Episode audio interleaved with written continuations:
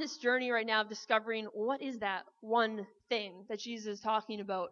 And I believe very simply, it's the reckless, amazing, unconditional love of God that none of us really deserve, yet He gives it to us freely. And I also shared the story or like an illustration last week about a mother holding a newborn child. And that newborn baby hasn't yet done anything. In fact, all it's, all it's done is scream and cry. And yet that mother looks down at that baby with amazing love. And that's actually how God sees you and me. So I'm going to read a story from Luke chapter 15, and we're going to read verses 11 all the way to 24 in this chapter of Luke 15, he talks about, Jesus talks about three different stories. They're called parables. One is about a lost sheep, one is about a coin, lost coin, and one is about a lost son. And so I'm going to start in verse 11, and you can follow along on the screen, or if you have your own Bible, that is great too. This is Jesus talking again. He says, to illustrate the point further, so he's already talked about the first two parables, and now he's going to tell us about this lost son story. Jesus told him this story. A man had two sons. The younger son told his father, I want my share of your estate now, basically wealth and money. I want it now before you die. So his father agreed to divide his wealth between his sons. A few days later, the younger son packed all his belongings and moved to a distant land, and there he wasted all of his money in wild living. About the time his money ran out, a great famine, which means there was not a whole lot of food, great famine swept over the land, and he began to starve. He persuaded a local farmer to hire him, and the man sent him into his fields to feed the pigs. The young man became so hungry that even the pods he was feeding the pigs looked good to him, but no one gave him anything. When he finally came to his senses, he said to himself, at home, even the hired servants have food enough to spare, and here I'm dying of hunger. I will go home to my father and I'll say this speech Father, I have sinned against both heaven and you, and I'm no longer to be worthy. I'm no longer worthy of being called your son. Please take me on as a hired servant. So he returned home to his father, and while he was still a long way off, his father saw him coming. Filled with love and compassion, he ran to his son, embraced him, and kissed him. His son said to him, Father, I have sinned both against heaven and you, and I'm no longer worthy of being called your son. But his father said to his servants, Quick, bring the finest robe in the house and put it on him. Get a ring for his finger and sandals for his feet. Kill the calf we've been fattening. We must celebrate with a feast. For this son of mine was dead, and now he's returned to life. He was lost, but now he is found. So the party began. That sounds like a fun party to be at, right? You're getting free gifts. You're getting like the best of the best food. Who would like to be at a party like that? Mm-hmm. I think a lot of us would. And so tonight, I want to talk very shortly about the love of God and the idea that we, you and I are children of God. If you believe in Jesus and you accept Him into your life, you're actually considered to be a son or daughter of God. The Bible says in Romans chapter 2, verse 4, that it's the love, it's the kindness of God that leads us to repentance. So why talk about the love of God? We all know God loves us, Joanna. We, we all hear that all the time. But when we really begin to fully understand that and grasp that, it actually changes the way we live. It leads us to repentance. It causes the sin and, and the messed up stuff in our life to actually just be left behind. And it causes us to draw closer to God and to understand Him more. Growing up, I was really blessed to have two amazing parents, a mom and a dad who who loved me a lot. And right up, you know, through high school and all through yeah, all through elementary, junior high, high school, I lived in the same place, same house. It was a place called Crystal Court in Lower Sackville. And my bus would drop me off kind of around the corner of the court. And so I'd get off that bus every day, unless I missed the bus or had sports or something after school. And I'd have this huge backpack on my back because, you know, I was a pretty good student. And so I was thinking in my head every single day, well, what if I need something, a book, or need to study something, and it's in my locker? So I would just take all of my stuff home with me every single day. So my backpack was like probably bigger than I was, especially when I was in elementary. And so every day I would, I would make that turn around that corner, going up to Crystal Court, going up to my house. and I'd walk up those concrete stairs to my door, and every day I wasn't ever really sure what to expect. My parents retired when I was really young, so they might be home, they might not. I had an older sister, she might be home, she might have friends over. I never really knew. But the same thing always happened every single day, and it always caught me off guard. I would be walking up those concrete stairs, and as I was getting closer to the door, as I was about to reach for the doorknob, I'd hear this thumping, like, everyone do that. I'd hear this, like, but it was like a deeper thumping. It sounded like someone was, like, running around. Yeah, exactly. Yeah, it's better with the feet. It sounded like someone was running around the house, or like someone was running down the stairs inside to come and meet me at the front door. And before I could reach that door handle, the door would swing open and my dad would attack me and he would wrap his arms around me and wrap his arms around my big backpack that was already weighing me down and he would kiss me and he'd slobber all over me and my arms would be stuck like this to my body and I'd just be like, Dad, like, stop, get off, get off. And he'd be like, I love you so much, I miss you so much, I'm so happy you're home. I'd be like, Dad, I've only been gone for a few hours. And that would literally happen every single day, even up to today, it still is known to happen. Even when I was through, you know, going through university, I'd be gone for the day and I'd come back. I was actually really shocked if that didn't happen some days. And so my dad is awesome and he's crazy and he's funny, but I believe that, you know, I was given kind of this illustration. I had this experience not just to be able to come to you and, and brag, oh, I had a great dad. You might not have, but I did. That's not why I've had this experience, and that's not why I'm sharing it tonight. Um, I believe that God wants to actually speak something to every single one of us through this illustration, and He's actually revealed Himself to me um, through my dad and my dad's character and the things that my dad has done. This actually reveals how God feels about every single one of us. In this story in Luke chapter 15, there were two sons.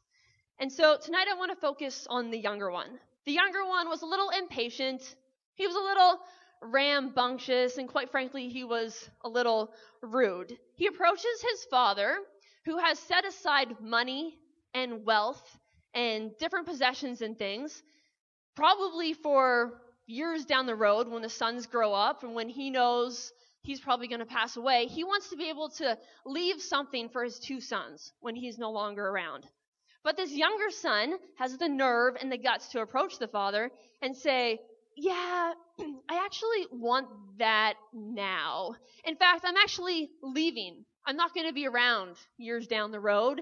So whatever you have for me, I want it now because I'm out of here.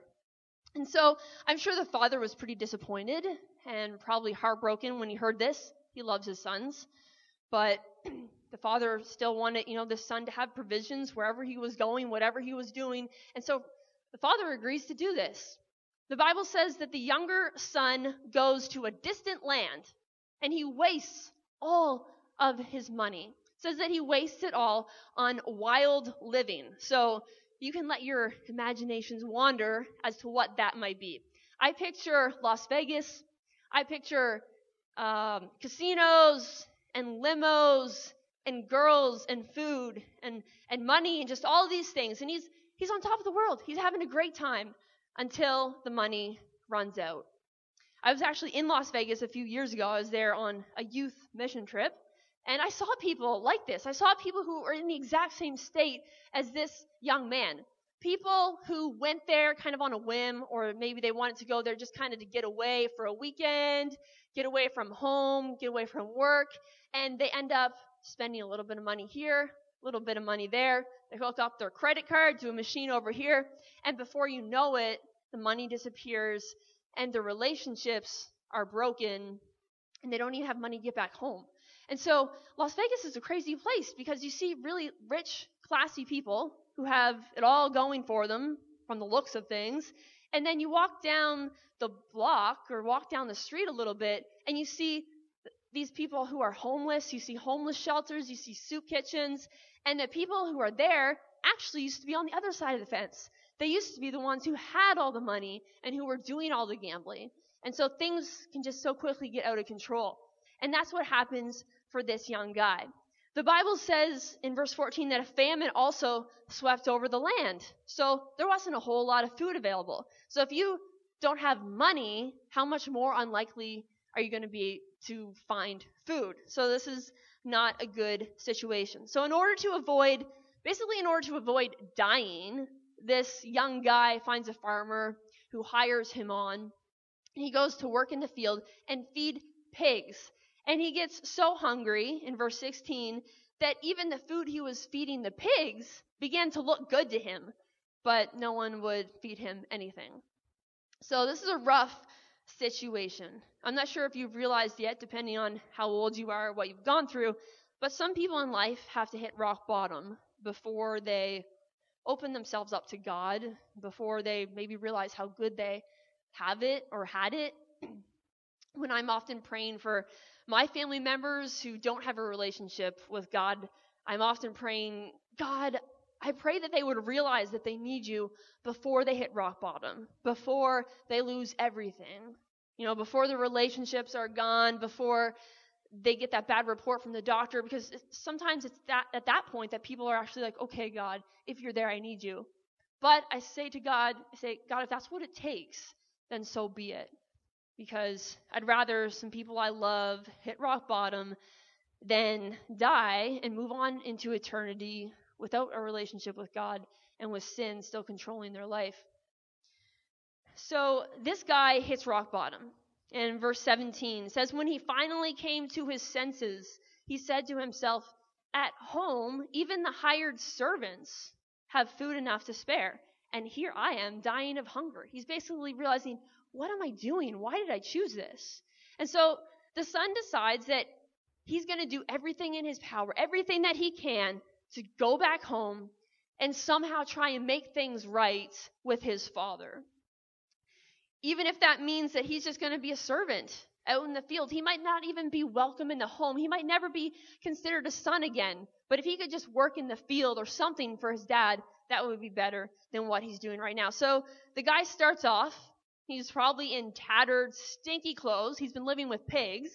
His sandals are probably falling apart, just holding on by the threads. And he starts for this journey home. It might be days, it might be weeks. The Bible doesn't tell us how far away he was.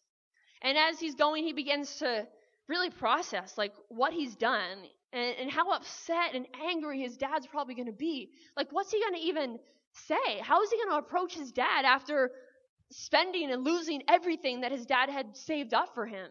And so he begins to concoct this speech in his head. You know, he thinks if I can just say the right thing, then maybe my dad will understand. Maybe my dad will forgive me. And so he's working on what words he's going to say.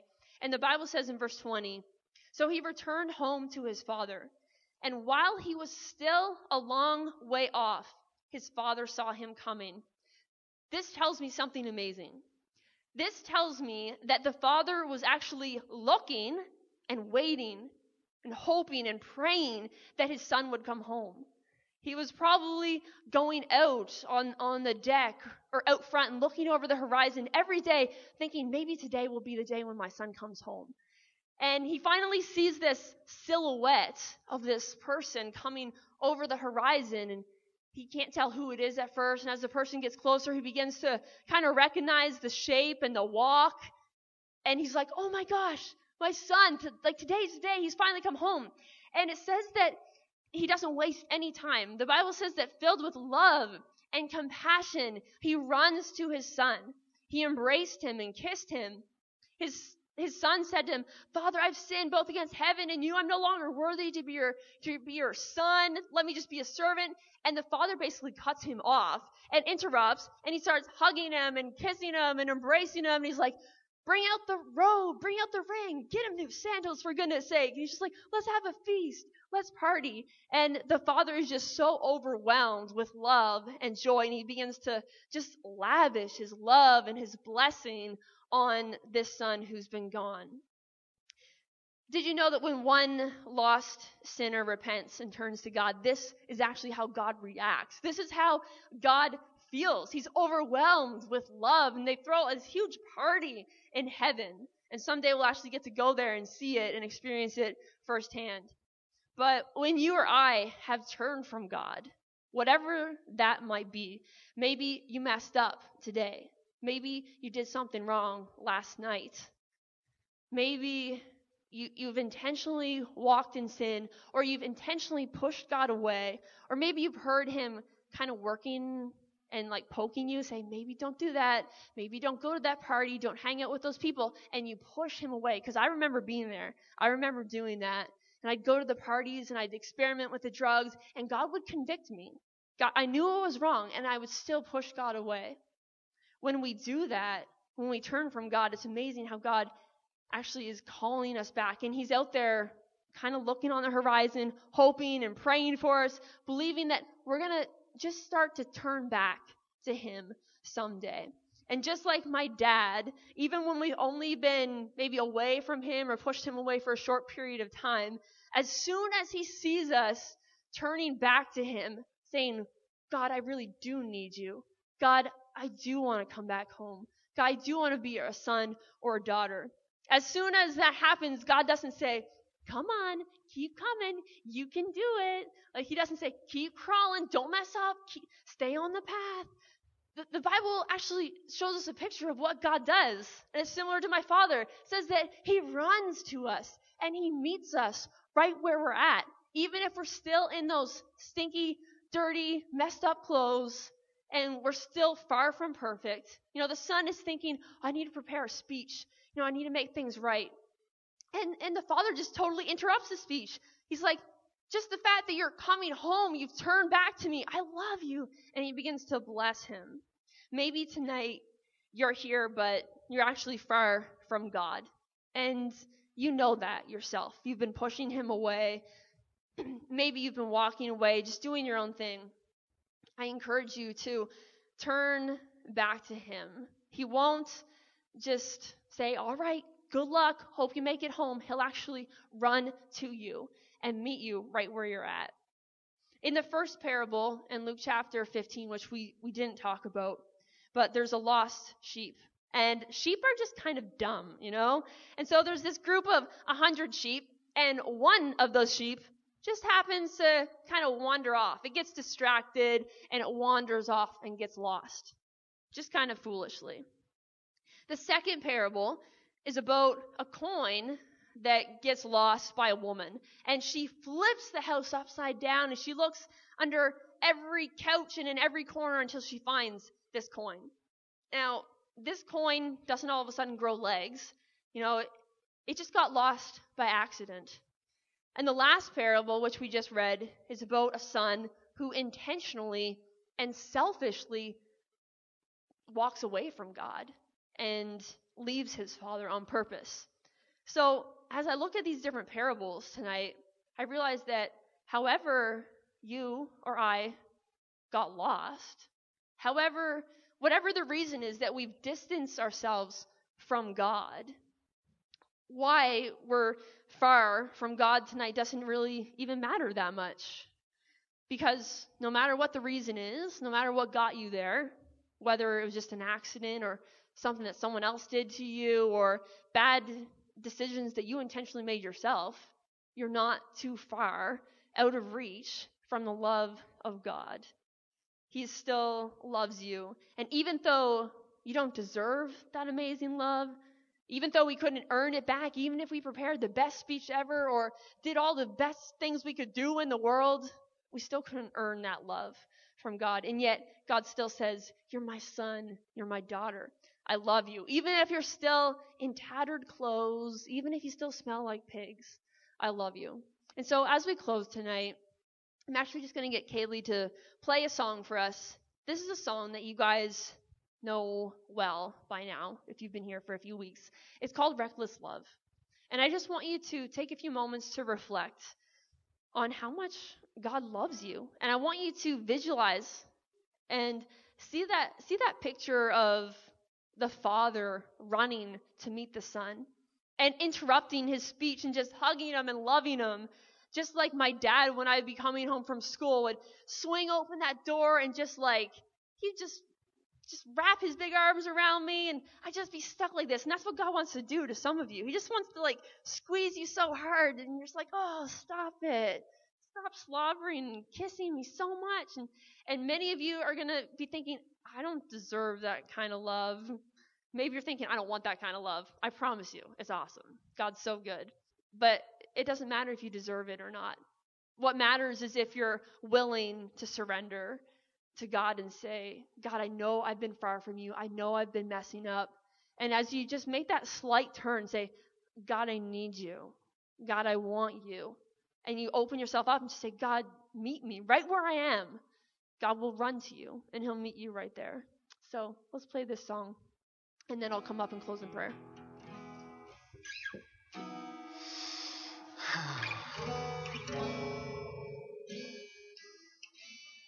Before I spoke a word, you were singing over me. You have been so, so good to me. Before I took a breath, you breathed your life in me. Mm. So, kind to me. And oh, the overwhelming, never ending, reckless love of God. And oh, it chases me down, fights till I'm found, leaves the 99. And I couldn't earn it, and I don't deserve it. Still, you give yourself away. Oh,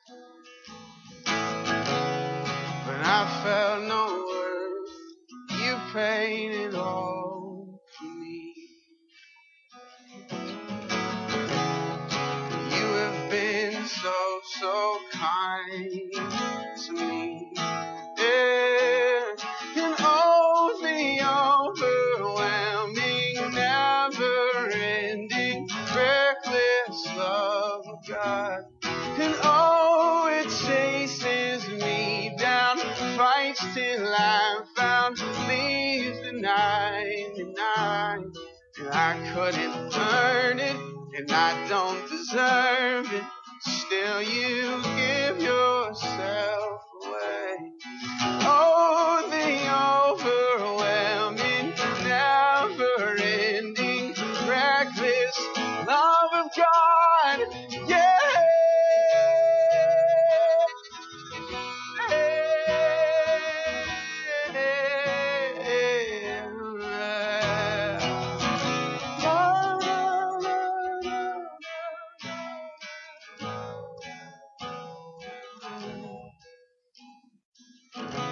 No shadow you won't light up, mountain you won't climb up, coming after me.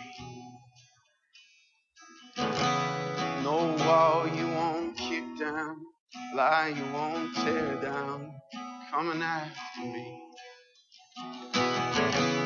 No shadow you won't light up, mountain you won't climb up, coming after me. No wall you won't kick down, lie you won't tear down, coming after me. No, no, no, no shadow you won't light up, mountain you won't climb up, coming after me. No wall you won't kick down, lie you won't tear down, coming after me. No, no, no, no, no. No shadow you won't light up, mountain you won't climb up, coming after me. Yeah. No wall you won't kick down, lie you won't tear down, coming after me.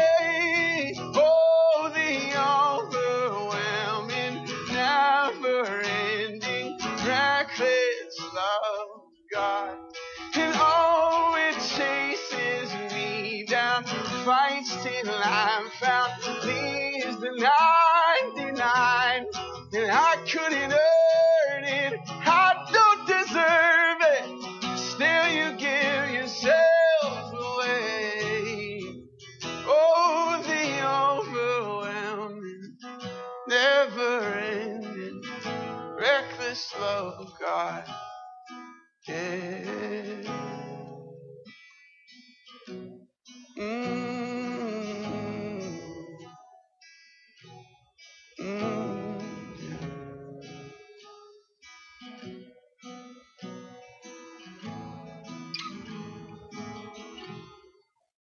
God really does love us.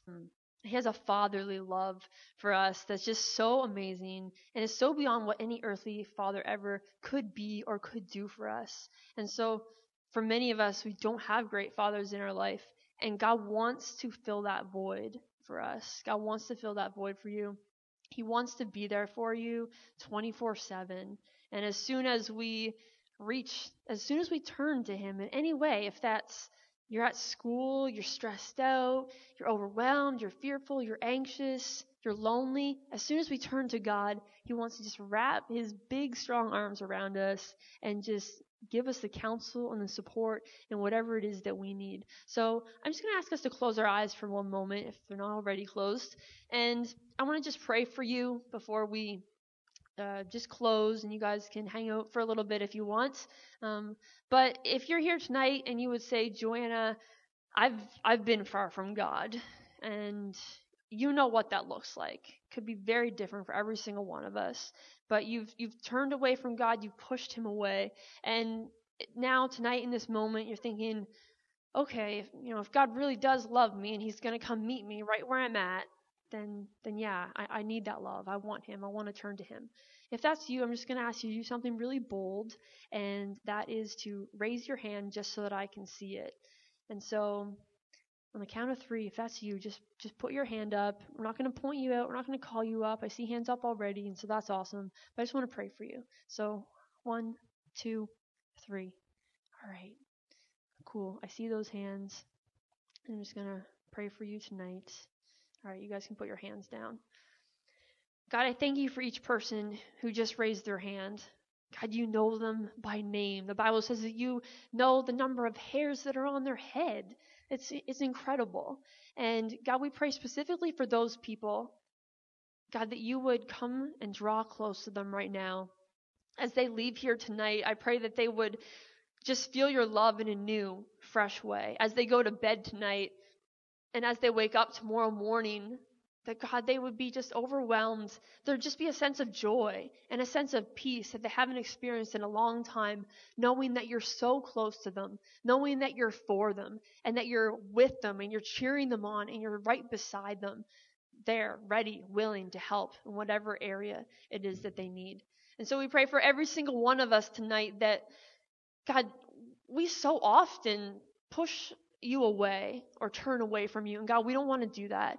And so we just turn to you right now and we say, God, we need you. We need to understand your love for us more. We need that Father, that Heavenly Father in our life that loves us and supports us and is there for us. So, God, would you continue to reveal yourself and make yourself known to us personally, individually, how each of us need it. In Jesus' name, amen.